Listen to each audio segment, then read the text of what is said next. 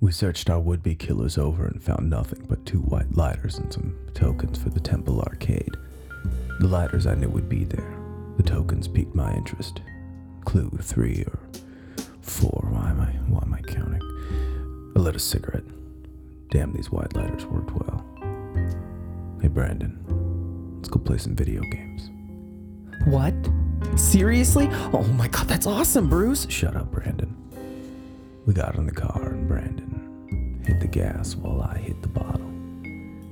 Once we got there, I saw the arcade had a simple facade with a solitary sign reading The Temple.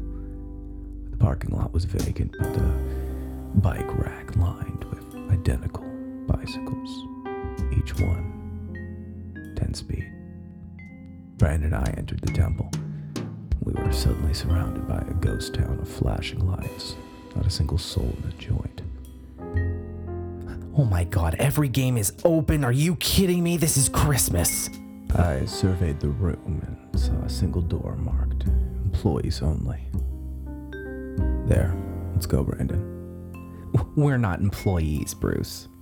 Tell you what, I handed the kid a 20. Have fun on the games. If I'm not out in an hour or so, something might be wrong. You, uh, you might want to call the police at that point, but to be honest, Brandon, I'd prefer if you tried to save me by yourself in an act of bravado. Having the police save my ass would be kind of embarrassing, and gotta have a bad reputation with them, as, as you know. Okay, Bruce. I wonder which one I'm gonna play first. I can't wait. With that, I let myself in. The door had a lock, but I had a pick. First thing I encountered once I pushed the bad boy open was a hallway that wrapped around to the left. With great finesse, I moved my way through. The hallway was lined with doors. I checked the first one and saw two cots and a trunk. Next door, same thing. It was safe to assume that the storage space behind the arcade had been renovated into a dormitory of some sort. Seemed the missionary was building an army. Fred was trying to tell me back in the office. Just then, something hit me in the back of the head really, like, really hard. Aye. If I wasn't so drunk, the hits most likely would have hurt like hell. I don't recall hitting the floor. It wasn't the first time I blacked out. Granted, most blackouts are self inflicted, but they're really the same when it gets down to it. You forget where you are, and you wake up with a throbbing headache. Only this time I was hogtied to a radiator and I could hear the thing revving up. Did not help the throbbing in my brain. I looked around me and guessed I was in a basement of some sort. Not even sure if I was still at the temple. Before me there was a single chair. Laid across it was a baseball bat covered in blood. The door to the room I was imprisoned in opened up, and I heard shoes click against the cement floor. Mr. Abbott. Call me Bruce. So, uh, you want to untie me? I tend to run a little hot anyway.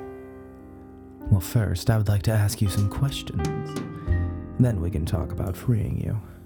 Listen, I'm well versed in torture technique, and while I grant you a good psychological effect from the sound this hot bastard makes, your presentation is quite lacking. Room lighting? It's just no dramatic flair to it. And, I mean, would it kill you to wear a mask or something? You're tied to a heater that is climbing towards very high temperatures. You're going to become very uncomfortable. All right. Good point. What do you want to know? I want to speed this process up. How did you know where to find us? Simple. Find the missionaries at the temple. He was right. You are the best. Who? Who was right? He shrugged off my question and pulled the chair right in front of me. He took the bat in his hands and began stroking it. He sat in front of me and smiled. I've been building my empire brick by brick for years. I started as a simple arcade owner, did everything I could, offered prizes, concessions, you name it. I even got some of those vintage games for the retro enthusiast crowd. Not a single thing worked, and I couldn't figure out why. So I went to the library to find a book about marketing. See if there was something I was missing. There it was a library. I was surrounded by kids. So many kids, I didn't know how to count them. It hit me. These kids didn't want to pump tokens, they wanted to pump smack. They wanted to shoot up and smoke it. If I wanted to get the kids, Bruce, I had to get the drugs. Oh. but you can't build an establishment willy nilly. No, it requires methodical planning. So I sat, I waited, biding my time and gaining followers so I could chip away at the seams of the librarian's game, planting my own amongst the ranks so I could topple her like a stack of books.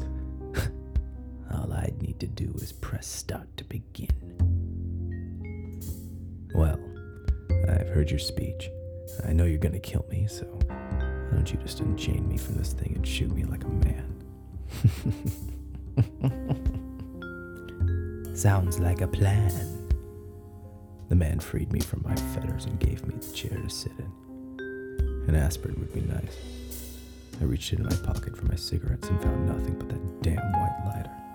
Bastards took my smokes. Same story for my flask. So, I'm guessing you're the missionary. Where would you, you make that assumption? I don't assume. I deduce. Well, your deduction is once again spot on, Mr. Abbott. Tell me, how would you like to die? In bed with three naked women. The scars they'd have to live with after finding my body would be a legacy enough. Well, that's quite perverse. It is, but it gave me enough time to stall you for this. Just then, the door to the room raged open with a bang. Brandon stood over the dead body of a missionary holding a shotgun in his meek little arms. I had no idea this was about to happen. None. Ran out of tokens. The first one liner I ever heard Brandon proclaim. Damn, was it good. Brandon threw me a pack of smokes and raised his weapon, aiming it at the missionary's head. The man cowered in fear. Listen, I'm not the one you want. Don't shoot me. I never wanted this. I'm just a puppet, you see. I'll tell you, please. I'll tell you who's behind it all. Who holds the strings? Tell me before we relieve you of that head. It was the clown doctor. Brandon pulled the trigger. We already knew that. I lit a cigarette.